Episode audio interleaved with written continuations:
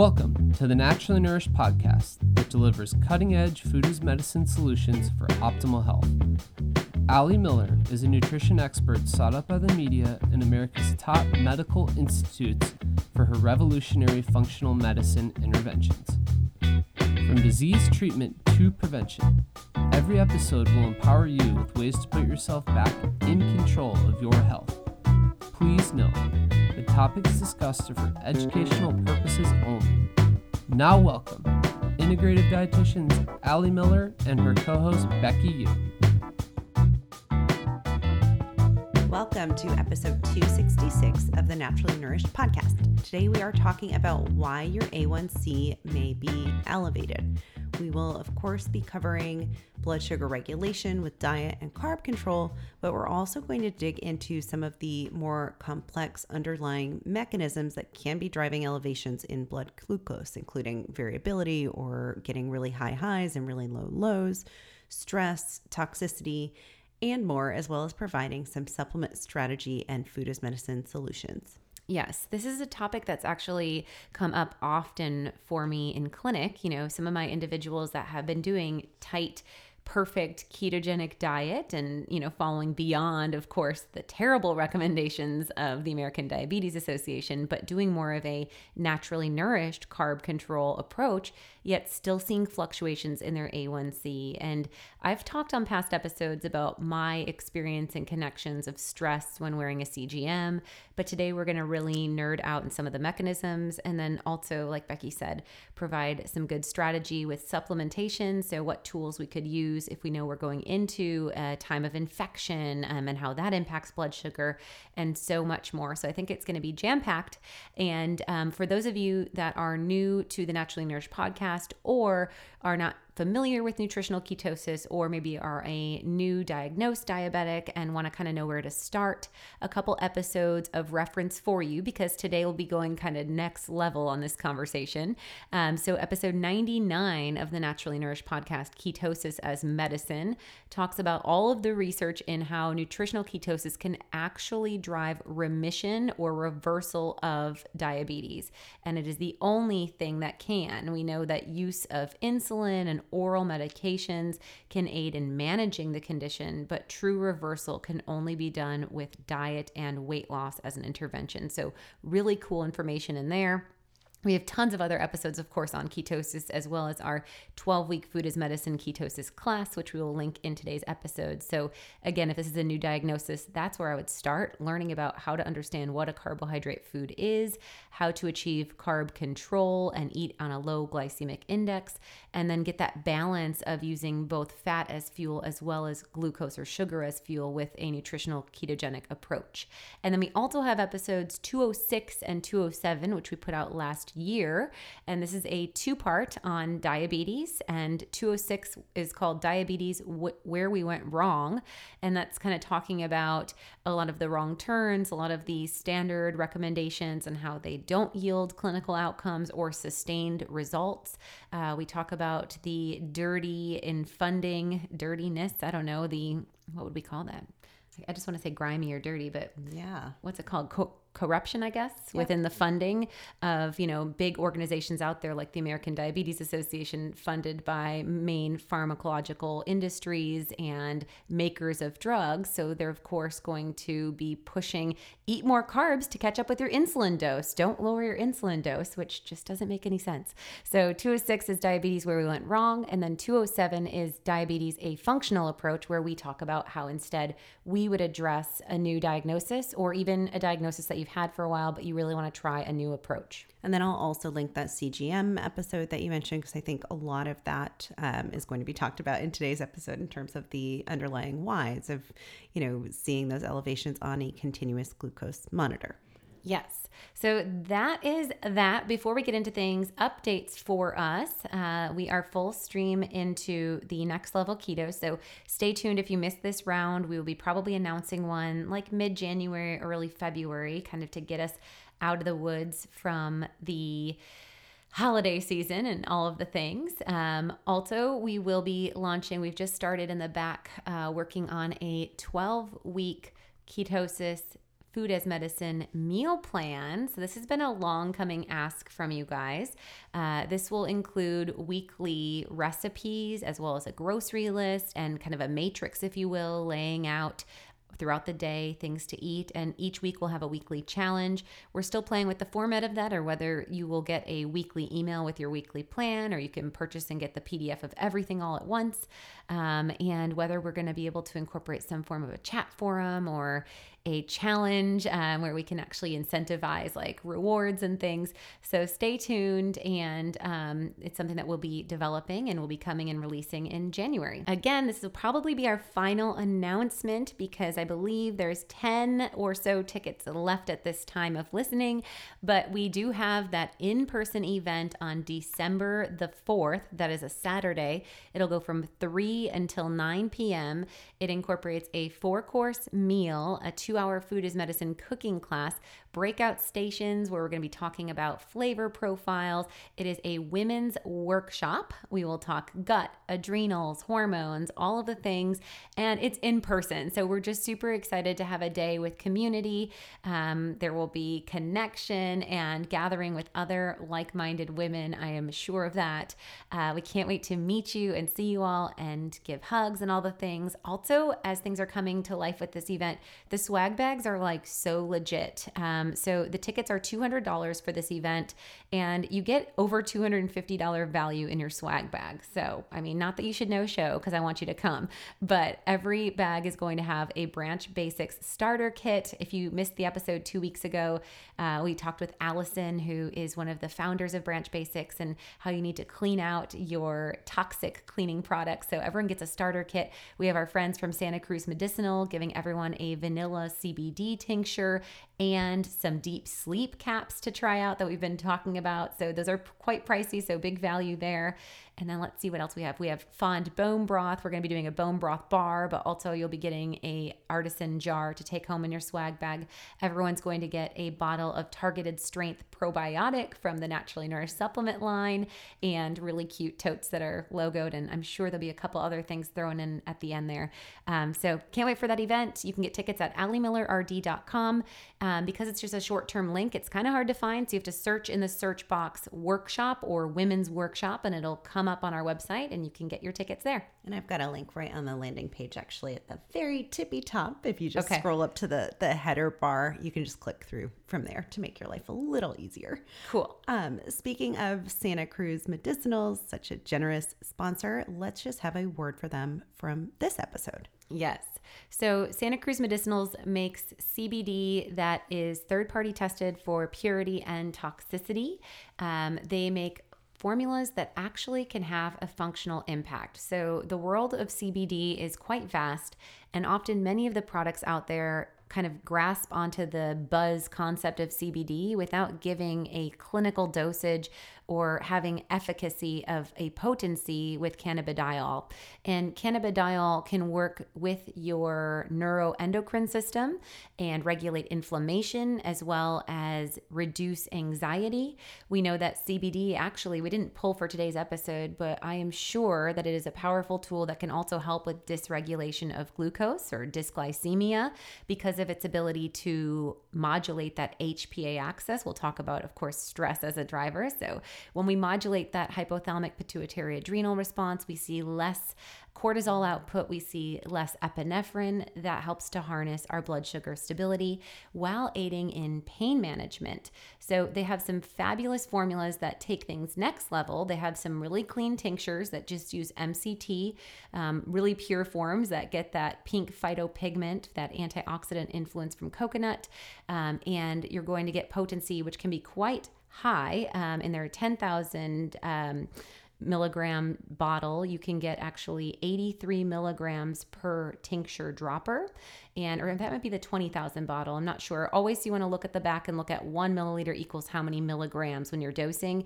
And the people at Santa Cruz Medicinal recommend doing a 100 milligram a day challenge as kind of a loading dose for a week to see if you notice efficacy in sleep, in pain, so generalized body aches, um, also for anxiety and mood stability, and in relaxation. And then they take things next level by using their CBD in other synergistic formulas. So they have their deep sleep caps.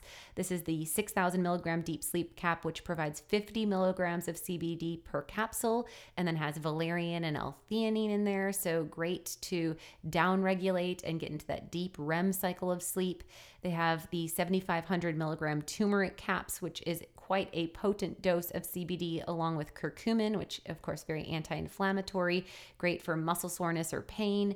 They have their calm caps, which include um, adaptogenic mushrooms like lion's mane, ashwagandha, um, L-tryptophan, and L-theanine in there with the CBD, and then magnesium caps, which have a blend of magnesium, as well as recently I've been playing with their Epsom salt, which has essential oils of um, lemon balm in there and Epsom salt to get into that lymphatic system, aiding with detox, and then CBD is infused in there for further pain support. When you go on over to scmedicinals.com, use Ali Miller RD, and you will save 15% on that order, and you will get free shipping. All right, so let's get right into it and just define off the cuff what hemoglobin A1C is or what specifically it measures because I think people get confused. They're like, oh, I had a high fasting glucose. Like, am I in big trouble? Do I have diabetes? Let's talk about yeah. A1C and how that's different. Or I'll hear on the other hand of the spectrum, oh, I got my blood drawn, but I wasn't fasted. So I think my A1C is falsely uh-huh, elevated. Uh-huh. And I'm like, well, your lipids would be falsely sure. elevated yep. because you ate and you have fat in your bloodstream. But a1C is not going to be an acute marker. It's more of a longer term. It looks at two to three months of information. And what it's looking at is actually how glycosylated or how coated in sugar your red blood cells are. So we're looking at the viability of your red blood cell turnover, which is about two to three months. And then that percentage is going to be the percent of coating of sugar on your red blood cells. And so it will be more time specific or weighted, if you will, where the more recent weeks will have a higher impact. Um, but it is looking more over a longer period of time. Whereas, yes, your fasting glucose could spike with a stressful morning or could be influenced by what you had the evening before. If you had a high sugar meal, maybe you had a high insulin response, you crashed your blood sugar in the middle of the night, and then you, your liver dumped sugar, you might wake a little bit higher on those types of mornings as well. But the A1C is really looking at more of an overview of a longer period of time. And just in the last decade, we started using it as a diagnostic criteria used to be required to get two fasting blood sugars over um, 120 and looking at postprandial values being elevated as well. And now A1C is used as diagnostic of prediabetes, diabetes, um, and then your level of control if you are a diabetic. So we start to see diagnosis as early as 6%, kind of depends on the endocrinologist and the care provider. In some communities where diabetes runs rampant, they actually won't truly diagnose until 7, which is, I believe, very mm. high and, and not appropriate. Um, and most practitioners that are more conservative will diagnose prediabetes as early as 5.6. So, generally speaking, we recommend keeping your A1C at 5.4 or below. Got it. Okay. And as we're addressing just other markers of, of blood sugar assessment, let's talk through kind of the at home versus what you would go and get drawn, I guess. So the finger glucose check, oral glucose tolerance test, which we've talked about at least in relation to pregnancy, mm-hmm. um, CGM, and then glycomark, which we don't hear much about. Yeah, and we use the glycomark in our cardiometabolic panel, which is available for purchase on the website. And I, well, I'll, I'll, wait to talk about that. We'll kind of go in order from easiest to there, but it is one that you can have access to through our um, website under our lab section. And we do offer the A1C in our advanced metabolic panel. So we have two different panels that both could provide information on this metabolic syndrome. And we've selected to do the variants of the glycomark on the cardiometabolic to get a little bit more vast data. So when we think of a glucometer, this is kind of the more common finger stick approach. Um, and generally speaking, when you're doing a finger stick check, um, there can be 10% variability to, um, if this is looking at capillary versus a blood draw. Um, so there's a little bit of variability when you get your blood drawn and you get your glucose at that time. And that's where, yes, if you're fasted or not, usually it's that's going to be in a part of your comprehensive metabolic panel, which also looks at like liver enzymes and markers of kidney health and some electrolyte values. And um, that, if it's taken at a random time, isn't super valuable. The finger stick, because it's so convenient, provides us the ability to look at time specific impacts of what would bring our blood sugar up. So often the first line of defense is if you get an A1C at 5.8 or 5.9, of course, the recommendation from Becky and I would be, you know, work on honing in on your carb control, bring your total carb intake to about 60 grams a day or less, and start to consider nutritional ketosis. And we would also recommend, you know, you probably want to get a, a glucometer. If you're going to do nutritional ketosis, you might go right away for the Keto Mojo, which has the ability to look at both ketones in the blood and glucose levels. And so we'll link that meter with a discount code in today's show notes as well. But um, when you're looking at finger sticks, the best times to test would be postprandial, which would be after meal consumption. So generally, we look at two hours postprandial. Um, you can look at one hour and two hour postprandial if you like, and you don't mind sticking yourself to see the total kind of bell curve action. But the idea is with a postprandial read for a non diabetic, we'd like to get those values under 120 um, at the two hour mark. So if you start your lunch at noon, at 2 p.m., your blood sugar should be under 120. Now, if we're really wanting good data, we're going to want to also test prior to the lunch to know where our blood sugar started before the meal so we can see also the variability. So, if we started with a blood sugar of 92 and then we went up to 112, that was a 20 point variability, um, which is a, on the higher end of what we'd like to see postprandial, but yet you were under that 120. So you could be kind of overlooking a little bit of elevated trend. And we'd like to instead see that two hour window have a variability under 20. So that, that's kind of another thing to look at is the variability or the change from pre and post meal. Um, you can take a fasting glucose check, which would be generally truly from your wake time of rise. So, not just meaning if you're fasting and not eating, you know, maybe we should talk through Becky the difference of like taking ketones fasting mm-hmm. right before you break versus a fasting glucose because we're looking at two different things yeah, there. Yeah, yeah. So the fasting glucose typically we want that to be a 12 hour fasted, and that's what they're going to tell you if you're like going in for your annual labs for your doctor's office or um, doing one of our various cardiometabolic panels. Um, you'd be doing a 12 hour fast and then taking that glucose, you know, whenever you get the draw done. So either 8 a.m., 9 a.m., or they might make you wait until 11. Um, yeah. Yeah. And if at home and doing a finger stick, I would do it closer to rise, mm-hmm. even, you know, so maybe not waiting the 12 hours if you're getting up at 6 a.m. and you cut off eating at 8 you would take it right at rise because you're screening for more of that dawn phenomenon mm-hmm. Or the impact of cortisol as your rise hormone spiking your glucose levels. And so we're really looking at that true rise. Whereas when we're testing ketones fasted, we don't want to test right first thing in the morning because that cortisol can interfere with ketone production. And so we prefer to test ketones right before breaking your fast. So, yep. like if you're eating like a 16 8, and um, you're getting up at 6 a.m., you still would wait to probably test your ketones till like noon or 11:30 a.m. because you really want to see your body it's it's awoken, it's regulated its stress response from that rise hormone, that cortisol cascade has come down a little bit hopefully, and now we're seeing as your body making ketones as you're deeper into that fast. So a little mm-hmm. bit of a different thought process there I would say for sure. Yes. Yep, I think good to distinguish because we always get that question among our keto class. Yes.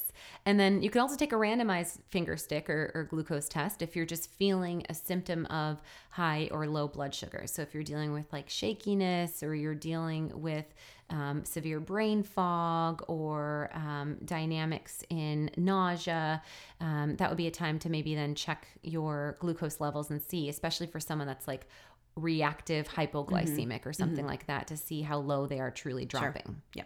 And then oral glucose tolerance test. Now, a lot of docs love running this to really like test capacity. And they'll say once your A1C is up, you know, don't even worry about finger sticks, just do an oral glucose tolerance test. Which, as we've talked about in episodes in, you know, the, I believe, second trimester is when that's usually done around yeah, week 20. like week 26 or so, 26 okay. to 28. Okay. So maybe even getting into that third. Yeah, I don't know. right second, before. third transition. End, yeah. of, end of the second. Yes. Um, so, you know, I really don't, I'm not a big proponent of, especially someone that's doing a lower carb diet, doing an oral glucose tolerance test to indicate much because you're drinking liquid that contains 75 grams of glucose. And liquid is like a naked carb, which we totally tell you guys to not do because we know when you pair a carbohydrate with protein and fat, that blunts the glycemic impact. So, again, recommendations for new diabetics or individuals that are starting to see their A1C go up. The first thing is to understand what a carb is and bring your carb total down. The second thing is, like Stella will tell you, no naked carbs. And so, anytime you're having a carb like an apple, we'd want you to have that with an ounce of brie cheese or with two tablespoons of pistachio nuts because that's going to blunt, blunt that glycemic impact. In an oral glucose tolerance test, you're drinking a concentrated naked carb more than I want you to consume in the whole day. So, um, you know, you are going to see your insulin response. And if we're really assessing a level of insulin insufficiency in a diabetic that has had stressed pancreatic function, there is, yes, of course, some information we can gather from that. Um, they're going to test your blood glucose levels prior and then. Um, every 60 minutes so two more times after you consume that. So you have to have two hour window for this panel. Um, the uh, glu- glucola glucola is that what it's called? Uh-huh. glucola is the standard farm big pharma kind of product that most doctors offices would have or they would have you know in the hospital facilities and such and we've talked about again in past episodes the toxins that are in them It's got brominated vegetable oil in it. Like, Yeah. no thanks. Plus a bunch of colors and Dyes preservatives and, things that don't belong in your body They have like a dye free and BVO free one, but it still has all of the preservatives. not great. don't yeah, do potassium it. sorbate No, and so much more. So, generally speaking, not a fan of oral glucose tolerance because I don't believe it's worth the toxicity and the stress to the body to do that. Instead, I'd prefer you use the, the finger check um, of the glucometer and maybe Keto Mojo as your tool. And then in comes CGM. Now, CGM, like Becky said, she'll link that episode. That stands for Continuous Glucose Monitor. And so this is going to be looking at continual data for two week windows. So you wear the CGM, and also we'll link the uh, YouTube video on that. Yeah, yeah, yeah. So the YouTube video, we do an unpacking. I show you how to put it on. We talk about some of our days and troubleshoot our data. What's beautiful about a CGM is you're getting ongoing data for two weeks. So you're seeing what's happening while you're sleeping. You're seeing what's happening both pre and postprandial at those one hour, two hour, two and a half hour marks. So you're not continuing to be a pincushion and stick in yourself, but you're able to see that ongoing information. And then what I really love is you're able to see trends in your body, as well as responses to stress, as well as responses to exercise. It's just so much data that you have access to to really take that like n equals one um, experiment impact of making changes in your body or making changes in your supplement strategy. So Becky and I have shared, you know, we've seen good outcomes with things like Calm and Clear or GABA Calm at times of high stress. Um, we've seen individuals that they'll take two berberine at their dinner with their half cup starchy vegetable and have a variability within eight points. But then if they don't take the berberine boost, they have a variability of 32 points. So one looks diabetic, one doesn't when they're using the correct supplementation strategy with their diet strategy. Um, so CGM is really a cool thing to consider as well. Uh, we've talked about NutriSense on the podcast before. We will link them, um, and you can go on my unique page where you can get one time use of meter versus subscribing. Um, and that's a really great thing to consider. If you are considering doing it, I would highly advise you purchase a three 20 minute pack with Becky so you can troubleshoot your data or uh, look at the next next level keto where you can really go in and understand the information because it can be quite overwhelming. Sure. They do have a great support team, but you know, taking it next level for sure. Yep. Um, okay, and then what's this glycomark? So different than an A1C, uh, but potentially quite useful as well. Yeah, so this is going to look at a specific molecule in the blood called 1,5-anhydroglucitol. Um, and hydroglucitol. Um, and this reliably measures peaks in our blood sugar over the most recent one or two week period. So it's cumulative, like the A1C, but not as long of time as the two to three months.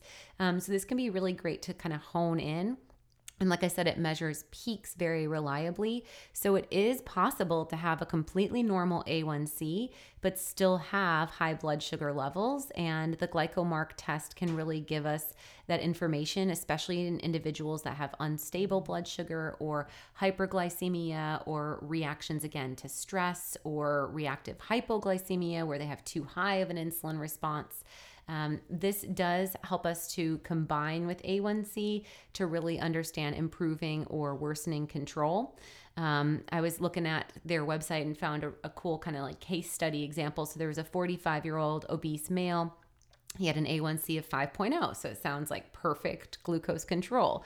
And this was deemed perfect by most endocrinologists his glycomark was 4.9, and abnormal is any value less than 8 micrograms per milliliter. So about half of that normal range. So he was definitely off. And so that indicated significant glycemic variability, likely due to after meal blood sugar levels reaching above 180. And so even though he was hitting 180, his total A1C average, because he was also dipping low mm-hmm. in his blood mm-hmm. sugar, again, this is that variability that we're looking at, which means like the highs and the lows. If you drew an average mean, the mean is what the A1C is looking right. at. And so the mean or average could look normal when there's still our dynamic stress responses. And by stress, I'm not saying stress, mental, emotional. I'm talking about the blood sugar dynamics mm-hmm. being a stressor to the body in this scenario. Um, and those uh, variability occurrences can really create um, some negative health effects. And so this does uh, work really well again in people that have reactive dynamics. You could get this type of information also with a CGM because you're going to be watching the real time variability, but this is just a one time test, so it's pretty easy and um, there's interpretation within the world of 10 to 31 of being the ideal glycomark value. Okay. And that is included in that cardiometabolic panel that we have on the website. I will link that. And that one also includes a fasting insulin. So that would also aid in the interpretation of that data. Yeah. Yeah, and let's just talk a little bit about fasting insulin before we move on because we're doing all the testing talk. Um, so, fasting insulin, again, is one of those that we generally think the lower the better. Generally, less than eight is ideal. But when fasting insulin levels drop below two or even below three, depending on the individual, um, in the cardiometabolic panel, we also do look at leptin levels, which is really helpful because remember, leptin is the reason that we bring in carb cycling, and this will connect with the insulin. When the insulin's so low, that means that it's not really being employed or, or utilized because of likely chronic low carb intake. So, a lot of our individuals that are doing tight keto and don't have a lot of weight to lose, their fasting insulin will, you know, maybe maybe they had prediabetes at a point. They lost the weight, they kept on the diet plan, so their fasting insulin went from 22 down to 15, down to 8, down to 5, and then 3 years later they're dipping into the 2s and 3s. Well, at that juncture, when insulin drops that low, we can actually also see that trending with low leptin. And leptin, again, is the hormone that regulates satiety. It pl- plays a big role with stress regulation and HPA axis because it crosses and docks to the hypothalamus, which tells the body basically that it's fed and safe or nourished. Um, and that then can support the parasympathetic function, which is all that regulatory stuff, our hormone management, our metabolism, and so much more. And the connection there is we do carb cycling for individuals that run low leptin because that does surge or provide a little bit of insulin response. So, like anything in the body, um, you know, too much control, too much of that kind of white knuckling, um, and not adapting as our body is adapting with our supplement strategy or our diet or our lifestyle can often put us in an area of imbalance, even if those same interventions or tools were the things that drove the good outcomes in the beginning. Yes a lot of sense. Yeah, so too low is not good either. Right. And and even like you can see really low A1Cs in chronic alcoholics. So again, it's not like that is on its own mm-hmm. an indicator of optimal health. Yeah. Yeah, that makes a lot of sense. So like the fasting insulin and the um, A1C and just a regular old fasting glucose, those could be things that likely your doctor should be ordering at least you know the a1c but you can ask for in that annual yearly physical just as kind of a spot check of wellness and then if you want to get more advanced we've given you all of the information yes. Yes. Um, okay so when we're talking about assessing postprandial versus fasting blood sugar levels let's talk about what the primary mechanisms that can impact these are Okay. So again, if we're saying fasting, like meaning at rise, like in the standard world of, of blood sugar um, tests, we're really looking for, I kind of breezed over it, but it's that dawn phenomenon, which is the impact of if you follow your cortisol cascades, um, cortisol is going to peak in the morning and then it slowly cascades like a little L curve throughout the day. And so when we're looking at our dawn phenomenon impact, that's our stress hormone of cortisol being too elevated and that creating, because it's a glucocorticoid steroid, a blood sugar spike.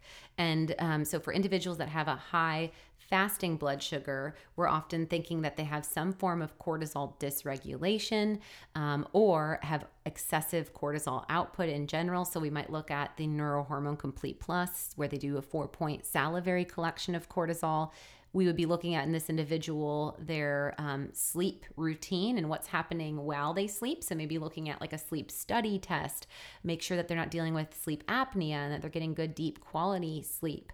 Um, we'd also be ensuring that they are taking something that would mitigate that cortisol peak. And so we think of phosphatidylserine as a very good tool here. This is in the Calm and Clear. And I think that was your big aha, Becky. Was it that you had better CGM support while sleeping or a better fasting glucose when you took the Calm and Clear at bed? It was while sleeping um, Okay. into fasting though, so Both? impacted both, and that was just from one capsule of Yeah. calm and clear at bed. Yeah, so it can have quite an impact um, getting that phosphatidylserine in there. So I would say I would generally recommend if you know you have elevated fasting blood sugar to probably do 2 or three. Um, but you know, one might even do the trick because you also have that L-theanine in there, and you get those B vitamins. So we look at stress response, we look at quality of sleep, and then right first thing in the morning, um, we're also looking at like what are you doing to stimulate potential blood sugar spike, like coffee right away off the bat. Could you add CBD or do CBD prior to your coffee and add some fat to your coffee so you don't get as much adrenaline or switch it out for tea? Those are all types of things we consider. And even as I mentioned, that last evening meal can impact your fasting blood sugar. And for some people, again, it's not always less is more. So, of course, if you indulge in dessert and wine and, and kind of blow it out like a big date night, you're going to have probably an elevated fasting blood sugar because your liver is prioritizing first detoxifying the alcohol. Then you might have a carb crash because you put out too much insulin at that response to the chocolate cake or whatever. Your blood sugar crashed. Then your body didn't worry about the low blood sugar because it was detoxing. And then your blood sugar spiked up because your liver dumped a bucket of blood sugar to try to compensate for that low. That's where we get those uncomfortable, sweaty nights of sleep and thrashing in the bed. Um, and so that would be kind of that that dual impact of alcohol and sweets and how that could give you an elevated fasting. But on the other hand of the spectrum, I've had individuals that needed to add an evening snack actually. Again, some individuals that have a good body weight that were doing extended fasting and the fasting itself was too stressful on their body and they did better actually, believe it or not, you know, having um, some like sprouted almonds, like a fat and fiber combination or um, like the NuttZo nut butter on, um, you know, a sprouted um, resistant carb um, or doing like plantains with coconut oil where they're staying maybe around 15 grams of carbs, but they're getting a hefty amount of fat. And I've seen individuals have much more managed blood sugar levels versus trying to cut off at that 6 a.m. Sure, and that's where the like n equals one kind of of the um, CGM really comes into play of like understanding and being able to kind of tweak and, and modulate versus you're not going to go in and get your fasting blood sugar run multiple times. but- Right. And totally. And, and that whole like n equals one that we keep saying is basically a self experiment, right? And when we do that, we generally like to make a change in three day increments because it could be a fluke, right? So you'd want to kind of test that, cutting off your eating at 6 a 6 p.m. excuse me, for three days in a row, see what happens with your fasting blood sugar, adding an evening snack at 8 30 p.m. for three days in a row, mm-hmm. see how that impacts. And so you can really look in these kind of time stamps or or blocks, if you will, the behavior change and the impact of it. Okay. And so that was all fasting. Let's talk now about the things that can impact the postprandial blood sugar. Yeah, so this is kind of more of the classic concept of diabetes and the idea of we're looking at the amount of carbs consumed, how responsive our insulin production, release, and sensitivity is. So, we generally think when postprandial levels are up that there was excessive carb intake and that there's insulin resistance, meaning that the individual over time of stressing that insulin glucose response has um, overburdened the pancreas. Generally, we'll see hyperinsulinemia before we see hypo, meaning too much insulin. And that's where, again, in my example of that woman with her fasting insulin, it started up, you know, in the high 20s or 30s. So, um, with insulin resistance, we're often putting out too much insulin, but the receptor site is not sensitized or is not responding to the stimulus, which creates overproduction of insulin. And remember, insulin excess drives body fat storage, and excess body fat drives more insulin resistance. So, we know as our receptors have higher fat accumulated around them, it's like the insulin is bouncing off versus really being able to make that lock and key mechanism mechanism. And then we can also see postprandial reads going up with individuals that have low muscle, um, low muscle tone, low muscle mass, because we get that tissue uptake in our musculature. So we can also see on the other end of the spectrum, walking after a higher carb meal could bring your blood sugar down pretty remarkably. And also, activity factor would have a role, and that'd be kind mm-hmm. of that same thing of how you move following consumption. So we typically say, you know, like taking a walk during your lunch hour would be really important. I love when kids actually get recess after their lunch for right. that reason to kind of run off some of that because otherwise we call it the postprandial slump when you're dealing with individuals that have had high excessive carbs and then they had that high insulin response and then they're like really tired sure. and, and, they go really stim hyper and then they crash. Yep.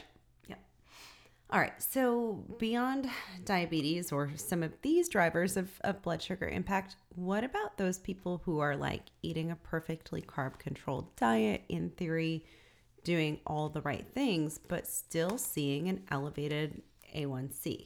Yeah, so it's really interesting to acknowledge that A1C can be a biomarker beyond insulin resistance and carb control. Um, and, you know, I've already kind of alluded to the stress story, which we'll nerd out on a little bit further. But I think what's often overlooked is infections. Mm-hmm. So, gum disease actually, there is a really strong trend of gum disease driving up A1C. Um, there was a study that they looked at patients um, who had received periodontal care and they had experienced a significant reduction in their hemoglobin A1C. Um, and this was in the Journal of Clinical um, Periodontology. Periodontology, I suppose, right? um, so they were observed for six months, and the results had um, shown that the better oral hygiene helped their metabolic control by a 0.5%. So that's pretty remarkable. If you were sitting at a 6%, you got down to from the almost diagnostic diabetes to non diabetic at that 5.5 um, out of technically the pre-diabetes world. Or if you started at the 5.6 and you went down to 5.1 you went into really ideal glycemic control. So a half of a percent specifically impacted in the study control that had the intervention of the gum health improvement um, so that's pretty wild. So right away i start to think about like okay beat the bloat. Um, because well there's really good duality in the beat the bloat cleanse in the sense that we're getting the benefit of the berberine boost which berberine itself is an oral hypoglycemic. So we're going to see outcomes similar to metformin in response to a1c lowering as well as fasting glucose and postprandial glucose all of the values because it will lower your blood sugar at all times. Well, relative to the time of using and taking the berberine. Um, and so I think that that's a really powerful tool. And if you're doing the Beat the Bloat cleanse, you're getting four berberine boosts daily, often taken with your meals. So, like two at breakfast, two at dinner. And that could be really a great way to also right away kill off the bacteria imbalance in the body as we're kind of cleansing and um, uh, plowing the gut, if you will, resetting that microbiome all the way from the oral, all the way through the gastrointestinal tract. Um, and then we also have in there the GI cleanup, which has those bacteriophages, which basically eat away at bacterial overgrowth or imbalance. There's the herbal immune in there, which really great seasonal support with the oil of oregano and the lemon balm. And we know that some of those herbs, like the lemon balm and sage, have really good stress support. So that's a little bit of a dual impact of the blood sugar response as well. And then um, also in that formula, we incorporate Ultimate Detox, which aids in breaking into those biofilms um, or basically the inner network of bacteria.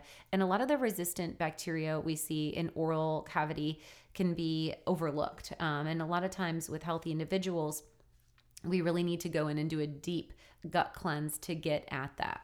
Sure. And then things that we could do kind of on an oral level Mm-hmm. as well. Um, I know Biocidin has a really good kind of herbal oral rinse. There's also Perio Wash that I often recommend to clients. Yeah, we can link both of those in the Amazon store. So the um, LSF is the um, herbal blend that I like from Biocidin, and that has bilberry extract, noni, milk thistle, echinacea, um, two forms of echinacea, golden seal, um, which with our berberine boost, you're getting golden thread in there as well. So you're getting really good immune impact there. Um, and then there is um, black walnut hull and leaf, a, a bunch of herbal botanicals, tea tree oil, lavender, oregano, and um, it's it, you can squirt it on your toothbrush after you've brushed your teeth and really work that into the gums, or you can use it in your water pick if you have a water pick. That would be another really good application to really get deep into where the bacteria can get into the gum area. And then that also makes me think of oil pulling. Sure. Um, so, oil pulling is a great way to stimulate the lymphatic system and um, really uh, work circulatory function into the gums, especially if you have like receding gums. Often that's due based on gum infection. So, the oil pulling, where you use like a tablespoon of coconut oil, you're getting that caprylic acid, which is antifungal and antimicrobial.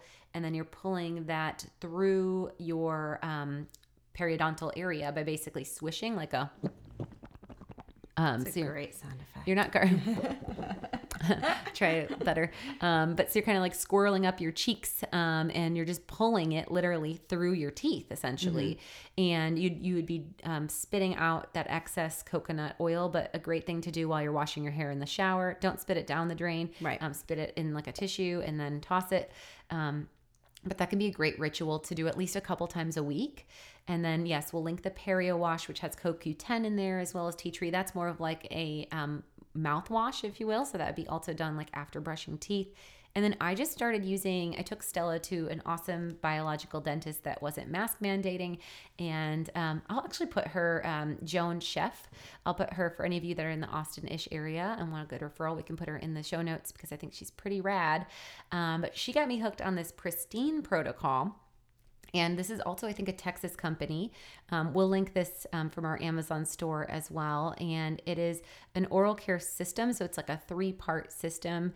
And um, I have someone, I have been someone that's dealt with pretty resistant candida yeast. And I have had pretty um, recurrent like thrush, like even when like bowels are rock and roll, I have like perfectly formed stools and it seems like my gut's intact, but the upper oral area is hard to kind of tackle. Um, it's a three part system and their rinse, they use their oral rinse first thing in the morning before you brush. And the big idea is, and you like read the back and it'll say like, why would you drink water or take supplements after you have all that bacteria surge while you're mm-hmm. sleeping, which we've talked about in gut episodes, how bacteria that's imbalanced is often nocturnal. Right. And so it does surge while you sleep. So, like, why would you take a gulp of water and take all that down into your mm, body? yeah, You should such a good literally, first thing in the morning, be using it's a hydrogen peroxide based oral rinse, and it has like aloe and something else that's mucilaginous. And it's really interesting because it makes like a thick foam. Um, and I literally have not had to tongue scrape like a fifth of the amount Mm-hmm. that I was tongue scraping since I started using this rinse. So it really does get into those biofilm spaces. And then you spit that out. And then they have a really beautiful, um, clean toothpaste that has a lot of the botanicals as well. And then uh, a rinse that you'd follow with, which is a different rinse than that. It's like a, a whitening. I, I don't use that one as much, but I use step one and two daily. Cool. I'll link all of that in the Amazon store. And I think all the more um, relevant, especially with, you know, spending how many months now with, for some people having to mask, right? Um, Oh. I'm seeing a huge rise in gum disease and Yes. oral infections and, you know, just noticing like worsened breath and things like that can be a sign of, of something going on in your oral microbiome.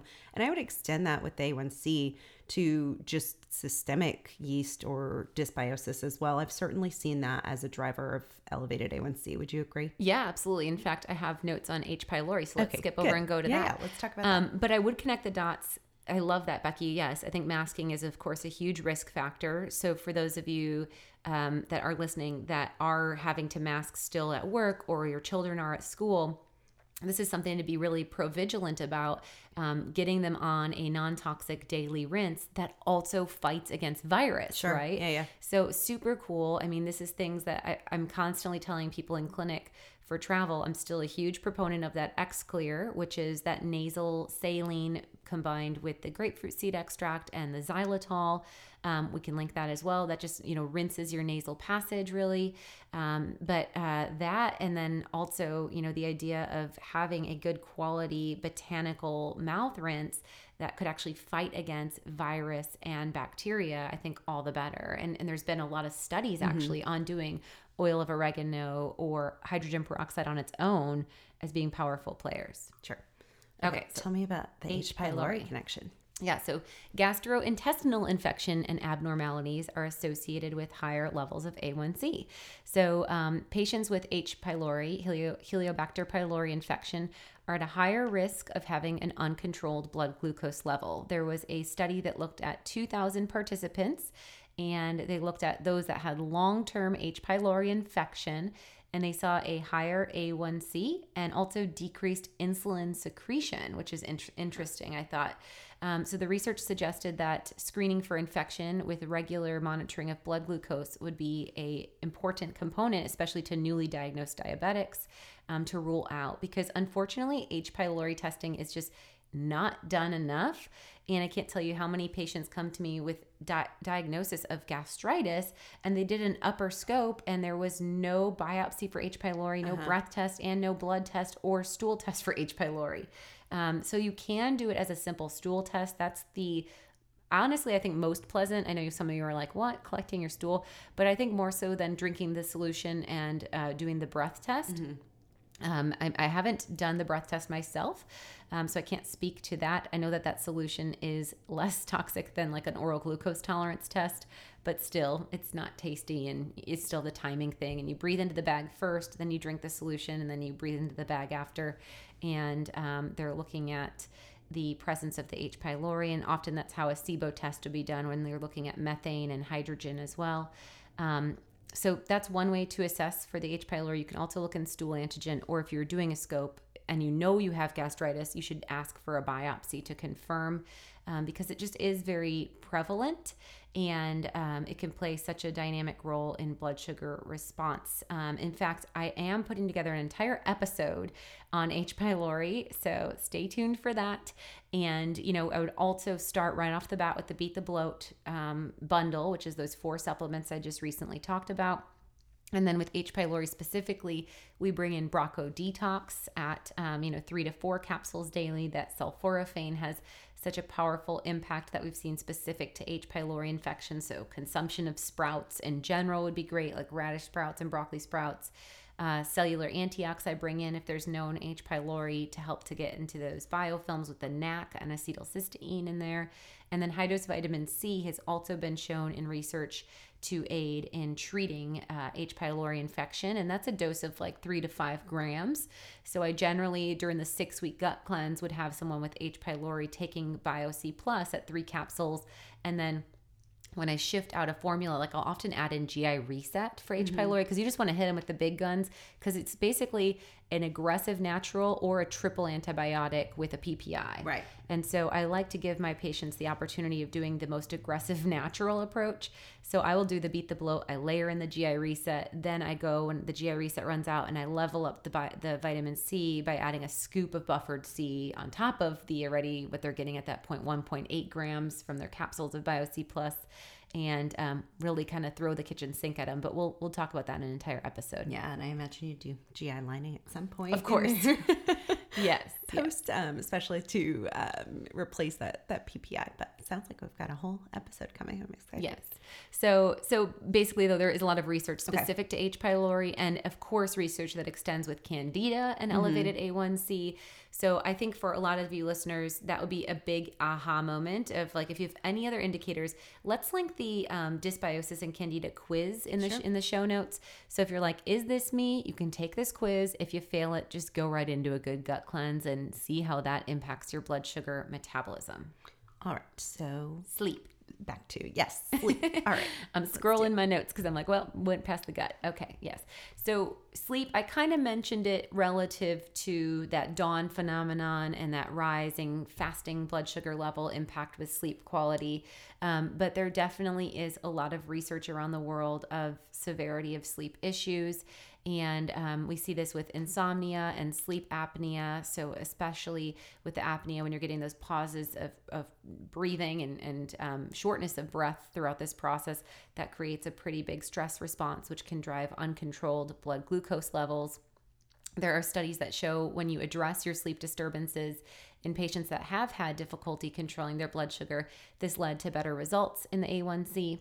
And so we always want to think of the lifestyle elements and, and the supplement strategy, especially before going on those um, very scary uh, sleep medications, which can really drive dementia and really accelerate the aging process in the body. So we're thinking of things like the Santa Cruz Medicinals Epsom salt soak would be a beautiful thing. We're thinking of gentle exercise, like maybe foam rolling or stretching, um, getting into lymphatic release, um, meditation, whether that's seated meditation or prayer, or whether that is done in a light yoga.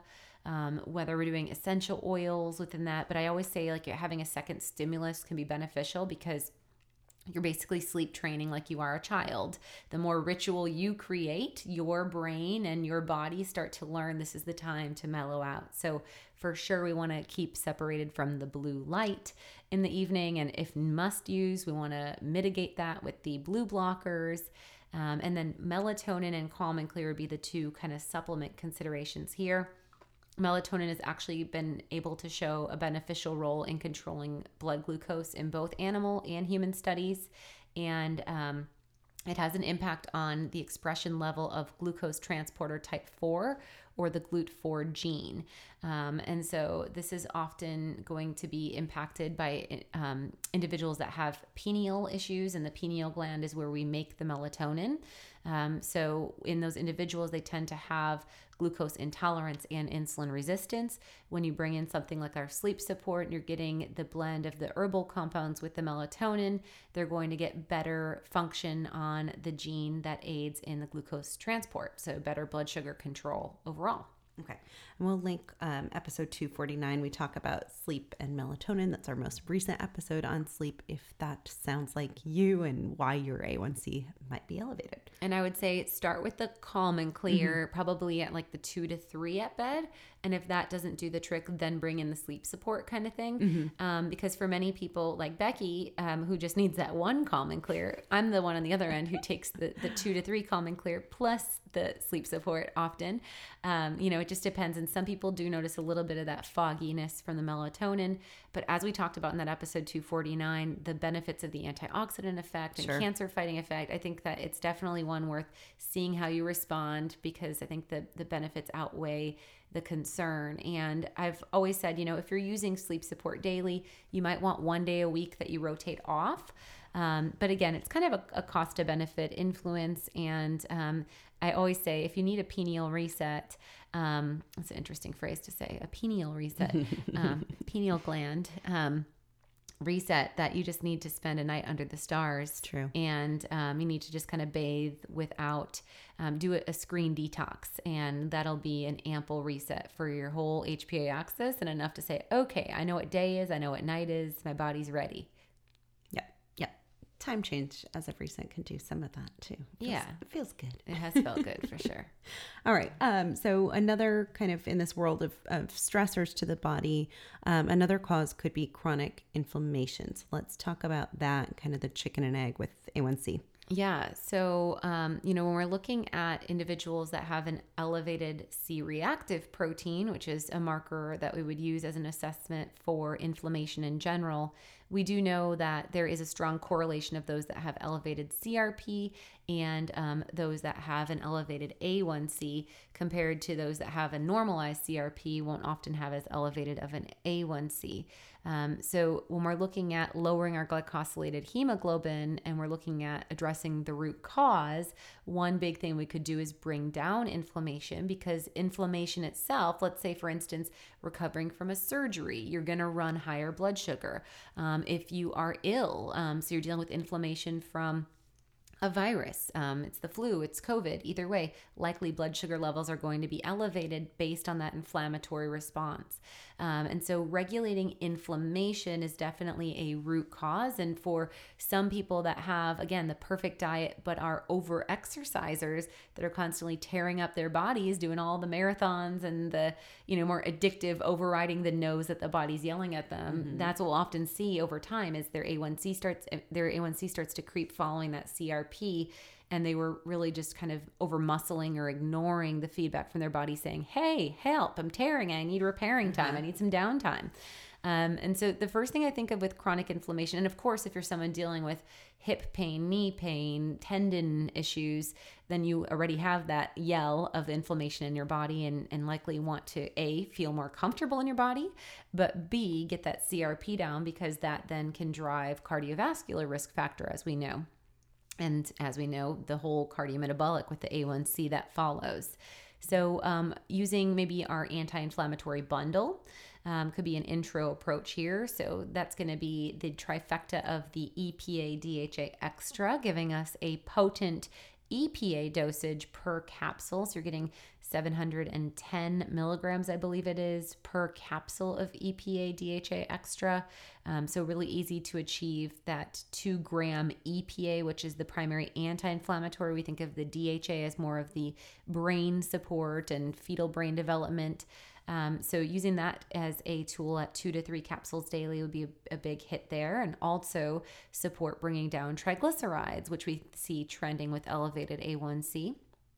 There is also in there the super turmeric, which is giving a potent dose of curcuminoids and a very bioavailable delivery paired with turmeric oil and also with delta tocotrienols, which have really fabulous research on antioxidant capacity and heart health.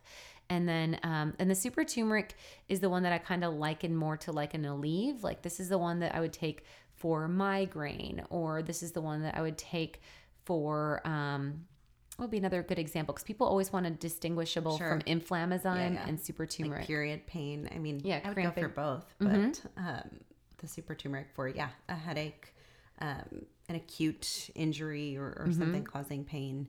Um, or yeah, period cramps. Yep, those would be the big ones. And right, it could be like a back injury. Sure. Yeah, yeah. Um, but then when it starts to become system wise or tendon wise or joint wise is when we want to bring in the inflammasome because inflammasome has the proteolytic enzymes. And so the proteolytic enzymes, those seropeptidases, basically help to ensure that you're not getting a fibric buildup or um, tissue malformation in the recovery. So, like inflammasome is always like my post surgical for the tissue repair, and super turmeric is the post surgical for the pain management. Um, so if it's more just pain without a big tissue involvement, then I'd go super turmeric where if you know that there's tissue recovery like a torn tendon or um, we just had a baby something like that we'd really want that inflammasome as well and that's usually an addition to super mm-hmm. turmeric versus an instead of would you kind of agree yeah, with that yeah, yeah like super turmeric is like first line of defense yep mm-hmm. um, but i think a good layer like if you're seeing a chronically elevated crp you've been taking the turmeric i would add on the inflammasome for sure yeah, and especially if we're connecting back to cardiovascular mm-hmm. health, like LP little a, um, lipoprotein particle A, which looks at the stickiness factor in the blood and blood clot risk. Um, we know that the um, peptidases in the inflammasome can also bring down that LP little a. So definitely a good cross impact. And again, it's that's because it's working on the tissue to prevent the buildup. Mm-hmm. And I didn't mention cell antiox. Um, you want to touch on cell antiox? That's in the bundle. So the bundle is EPA DHA extra super turmeric and cellular antiox, and then inflammasome would be like a separate item in there. Yes. Yep. The cellular antiox, that's the um, NAC and glutathione with a little bit of B6 in there for activation um, blend. And that is a fabulous tool, especially I've seen it very helpful with um, inflammation in terms of like arthritis, rheumatoid arthritis. Yes um, or other kind of systemic inflammation that we just can't get down. We especially use it like with our autoimmune population, yes. I would say. Mm-hmm. Um, but a fabulous tool kind of across the board for everyone um, yeah. dealing with any type of inflammation and and you know also we've talked about it in light of pandemic and kind of all of the things immune health um, across the board respiratory function mm-hmm. huge huge in the respiratory world so that's one that like if Stelly is sick, I'll just open one of those up with raw unfiltered honey and BioC Plus capsule, and she gets one one of those a couple times through the day, and that really works as an mm-hmm. expectorant mm-hmm. and breaks up that mucus and phlegm too. Yeah. Cool. All right. And then diet wise, in terms of um, an anti inflammatory diet, I think this is where keto could really shine for this individual who's experiencing both elevated A1C and an elevated C reactive protein, and maybe going more toward like the Mediterranean esque yeah. keto, where they're bringing wild caught fish in at least three times per week, um, doing an abundance of herbs, spices, those anti inflammatory like ginger, turmeric, garlic, all of the things. Yeah. So I think also right because this is where keto could get you wrong, where you're right. eating tight carb control, um, but it's dirty keto, and you're getting high omega six proteins instead of grass fed pasture raised. Then that could throw mm-hmm. you know your inflammation up, which could interfere with your A1C. So definitely the omega threes and the wild caught fish is huge, and then that's the extension of pasture raised, grass fed. They're going to have higher of those omega three fatty acids and um, I was just over at Becky's and Byron was making a Korean breakfast. And um, Brady was like, so funny eating it. He's like, oh byron did you put like tiny slices of garlic in here too and then he's like he's like naming all the flavors like each bite pickled and ginger then he's like, yeah then he's like did i just get some ginger in there it was so great and you know it's like so i think in again that Mediterranean keto or Korean keto, um, you know, whenever we're looking kind of more beyond the standard American diet and we're getting more ethnic mm-hmm. flavors, so like Indian food is a great thing to consider here. We're getting all that turmeric, like a butter chicken would be sure, fabulous yeah, for this. Um, so thinking of really using a lot of herb seasonings and spices to boost that anti-inflammatory effect is key. And then I would definitely say that if you have a stubborn A1C and CRP, that that would be something to really look at the MRT test, um, the mediator release test, which looks at that 170 foods and chemicals and identifies in your body what is your kryptonite. So it might be something that would otherwise be optimal for health. Um, but in your body, your immune system has deemed it as a foreign invader. And so you're having an inflammatory response, which in turn would interfere with your A1C. Sure.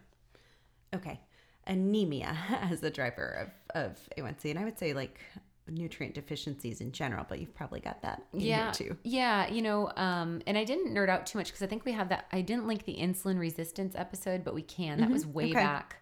And that notes, you know, like the vitamin K connection, which I, will I'll touch on in a moment. But anemia was the most marked nutritional deficiency. So both iron and, vit- and vitamin B12 deficiency anemia because basically the idea is if you are running lower in your red blood cells, your hemoglobin and your hematocrit, you're going to have a higher A1C because you're going to have dysfunctional red blood cell function. Mm-hmm. And so the idea is that, you know, the, the severity of the anemia could greatly impact your level of your A1C um, just because of that glycosylation, because of the red blood cell turnover or formation. Um, so they there was a study where they looked at patients um, to help them reach normal levels of A1C once they identified that these A1C individuals were anemic. Um, they did iron um, transfusions, um, and the other population got 100 milligrams of iron orally, which is quite high um, for three months. They probably had some serious constipation, but yeah. Yeah. Um, but um, after treatment, their A1C had a statistically significant reduction. And um, that was the big connection is that, you know, we should always screen for anemia in individuals that have an elevated A1C.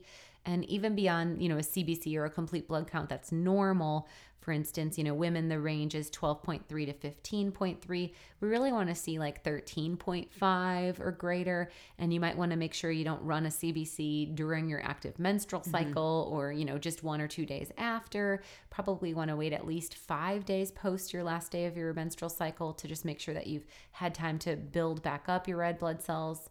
Um, and then, you know, for men, their hemoglobin values, we think of like 14 to 17.5. Again, kind of getting a little bit into that, like 15.5 would be ideal.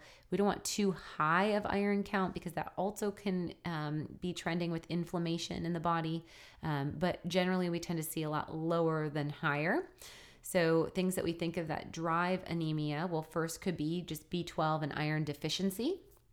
So, getting those foods in by increasing your red meat consumption, using your cast iron pan, using vitamin C in your cooking when you're doing leafy greens. So, like adding lemon juice to your spinach that you're sauteing, for instance, is going to shift it from that ferric to ferrous form, which is going to be much more bioavailable.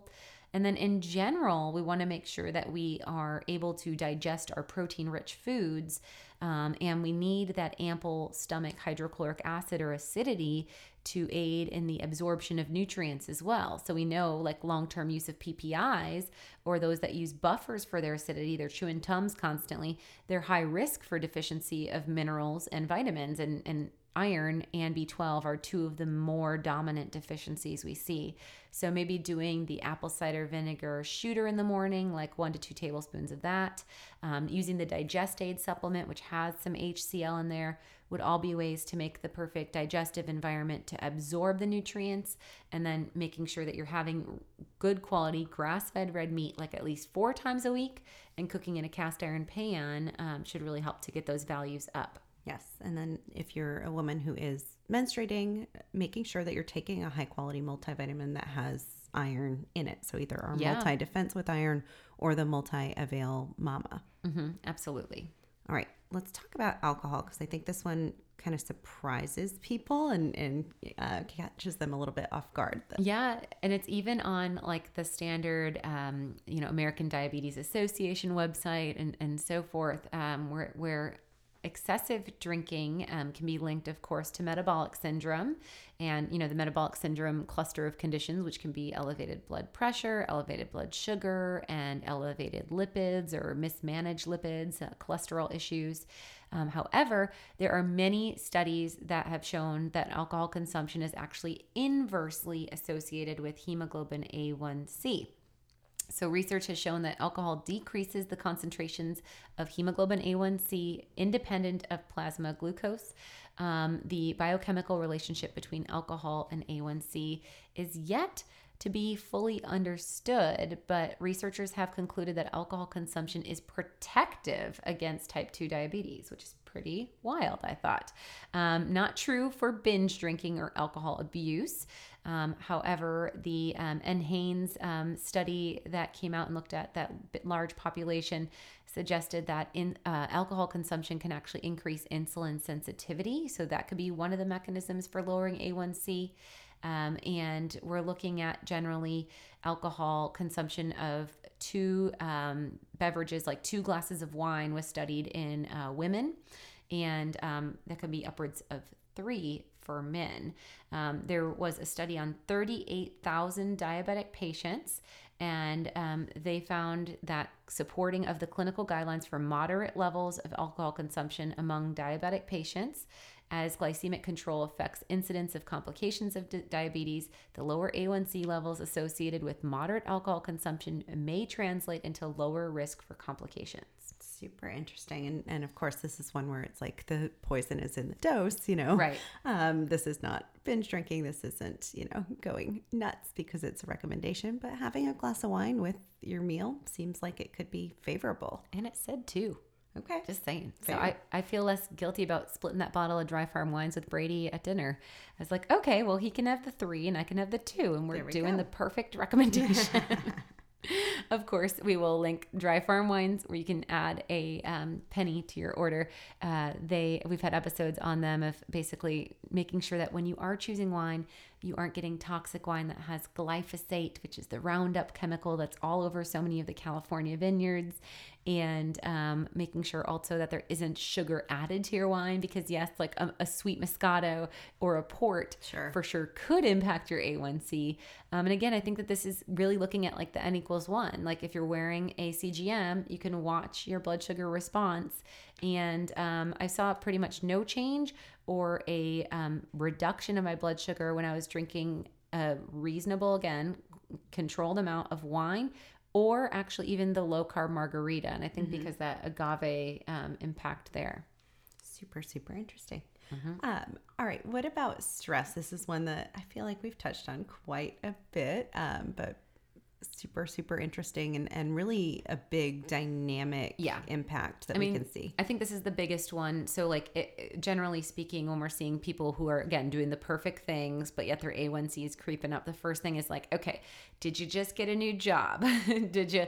And that's where you can then think through the sleep elements and some mm-hmm. of the other elements. But did you just get a new job? Is there something happening in, you know, your current world? Um, I mean, I think there's something happening in all of our world over the last Sure, yeah. X amount of months. Um, and I think that this is another area to um, really be mindful of our children's impact as well, especially those that had done e-learning for a year or, you know, had um, isolation or anxiety going back to school or just reintegrating in all these elements. Um, you know, of course, it's natural to have an impact of stress, but stress will both acutely and chronically drive blood sugar dysregulation. And um, there were tons of studies that I looked at. Um, some were really interesting where they couldn't find a trend, like they did like video game studies with CGMs and tried to mm-hmm. like watch people's response. I think it's really just dependent on your own emotional response to a stressor, if that makes sense. Because, like I said, I've seen my most dynamic blood sugar responses only from stress, not from diet, even when I've tried to kind of challenge, because I, I guess I have pretty good insulin sensitivity and um, good muscle tone or insulin response.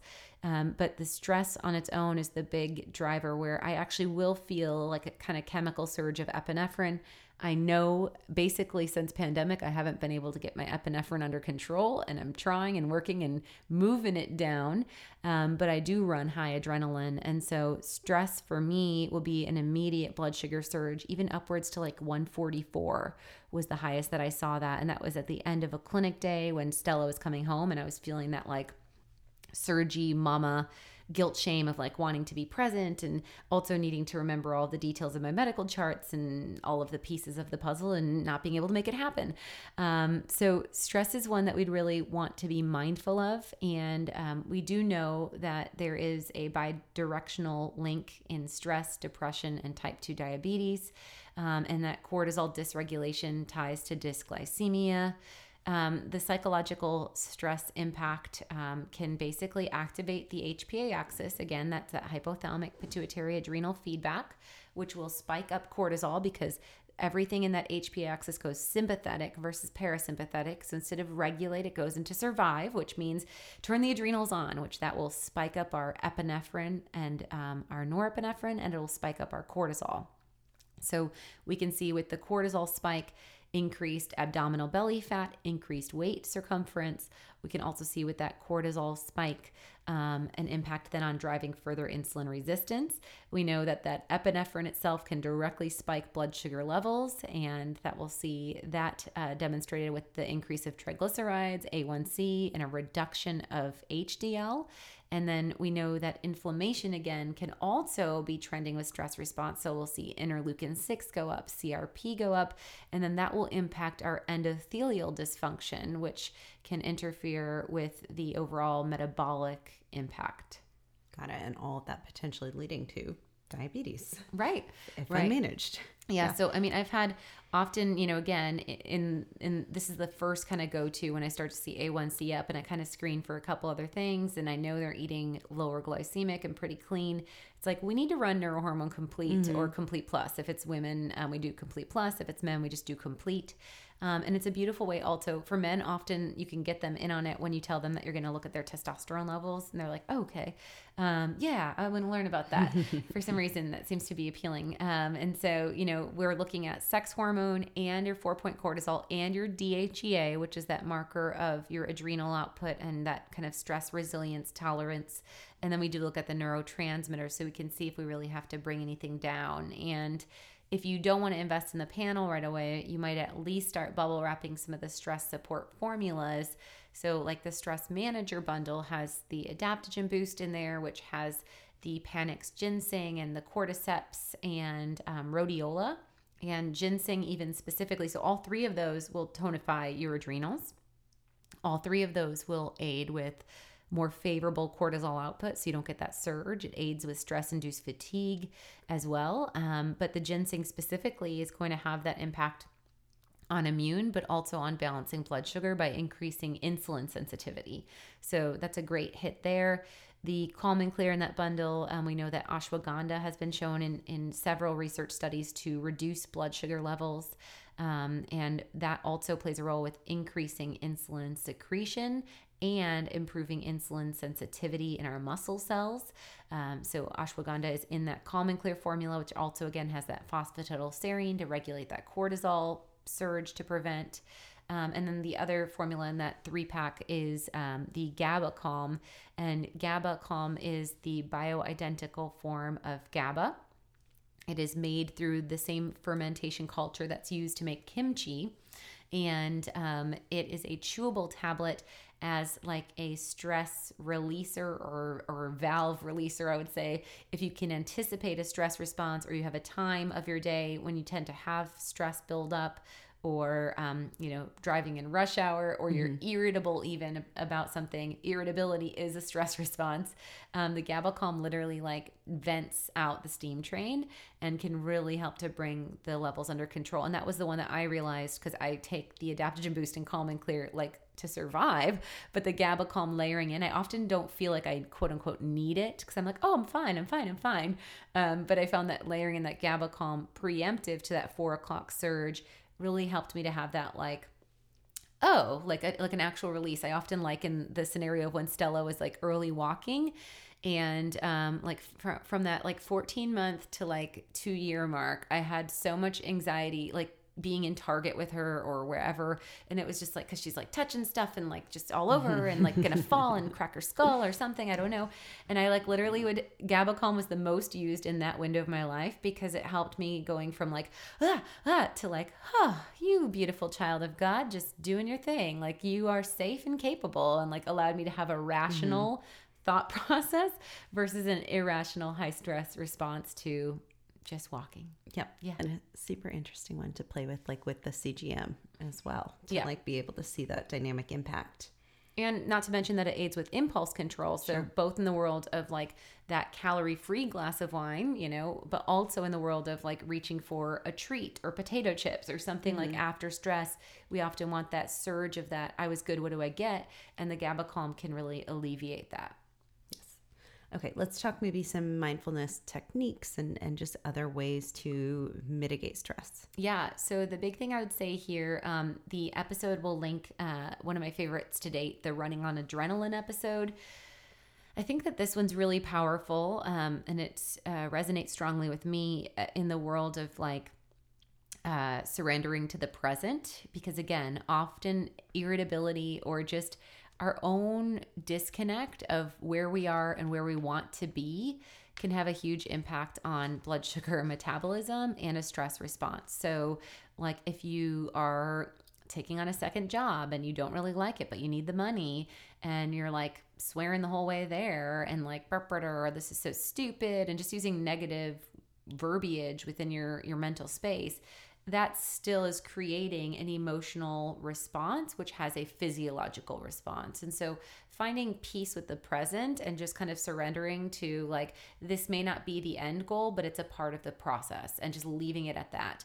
It doesn't have to go all the way to poly positive, but reworking your negativity into neutrality is huge for reducing that adrenaline surge of that cognitive dissonance or the disconnect of where you are and where you want to be. So, the same thing of maybe you had a tumultuous breakup recently and you're saying in your head, I'm, I'm going to be alone forever, blah, blah, blah, blah, blah, whatever that is, that creates such a low vibration, which creates a physiological stress response and can truly make you ill um, versus actually and that's that whole dance of that nocebo effect, right? How thoughts can actually create physiological harm. Um, so finding ways to just take negativity into neutrality is huge, and really workshopping through that with a good counselor. Um, you know, Becky and I do a little bit of that in our um, consultations once we've really developed a relationship with a client. Um, and then, you know, being mindful of your thought patterns is necessary for that. And then if we're dealing with anxiety or a surge fight or flight response, I'm a really big fan of the 478 breath. Um, this has been shown in research to actually send a parasympathetic signal to the vagus nerve, which is the largest nerve of the body, which starts at the brainstem and goes all the way down to the colon. And that is the type of breath work where it is in through the nose for four, holding for seven, and whooshing out for eight. Um, and so you're exhaling two to one relationship, exhaling at eight with a whoosh, like you're compressing air out of a tire. And that release um, gives your body that kind of safety valve. And that's a really great way to also harness and prevent that blood sugar spike from that stress response. Totally. Okay, and then overweight and obesity is kind of an obvious one. Yeah. There's usually that kind of catch 22 um, that elevated A1C comes with it, but let's talk about that. Yeah. So, like you said, I, I just needed to include it, of course.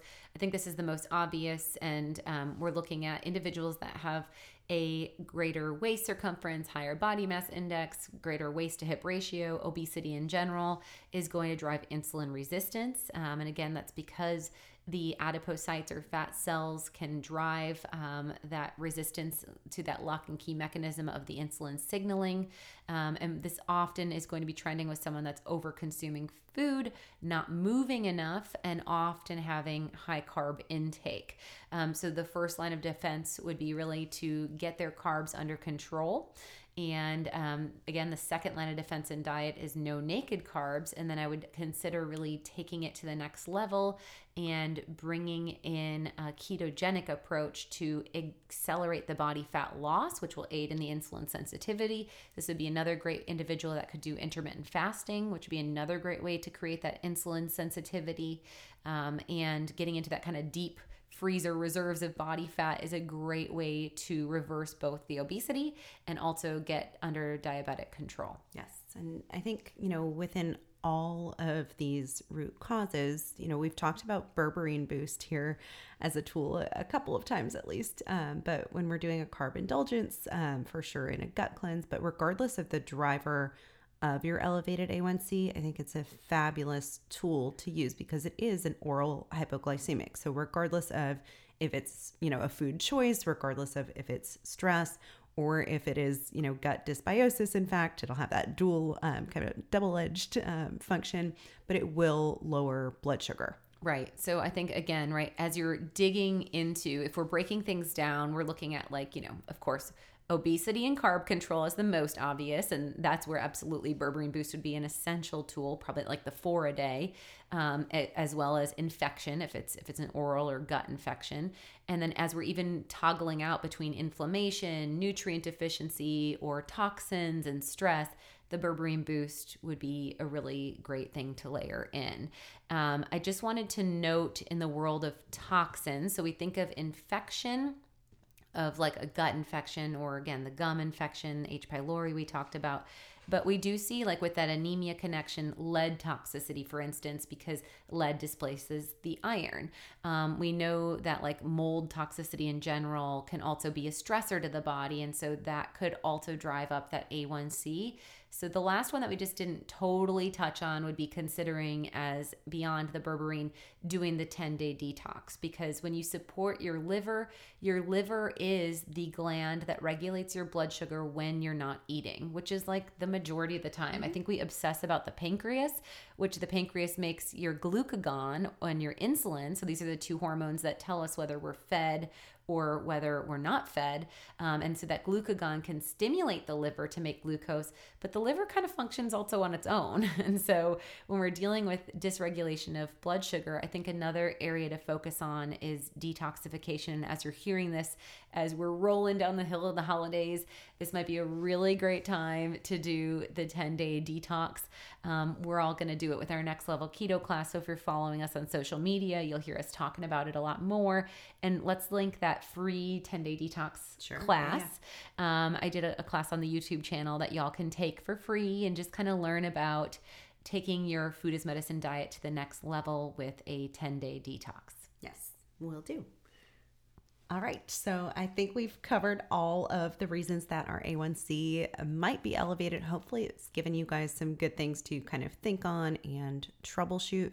I think always important to start, you know, with the basics of diet and food as medicine as your foundation. And then, you know, with functional medicine, we know that there are many areas that are often overlooked. And that's really where we can start to bring in some supplementation and, and kind of troubleshoot further. Yes. So we've provided you lots of links in the show notes. You can get those always at naturallynourishedrd.com. So maybe you take the Candida gut quiz to see if that's your area you need to dig deeper. Maybe you just layer in that berberine boost because you know your A1C is up and you want to at least get it down first thing is first. Um, but checking in on all of those areas that we mentioned is it sleep? Is it stress? Is it infection? Is it inflammation? And thinking on how you can layer to optimize and thrive in your body. And we're always here to support you with all of those resources. Um, we also linked the 12 week Food as Medicine class, which is available as an archive. It's evergreen. You can watch those videos as much as you'd like.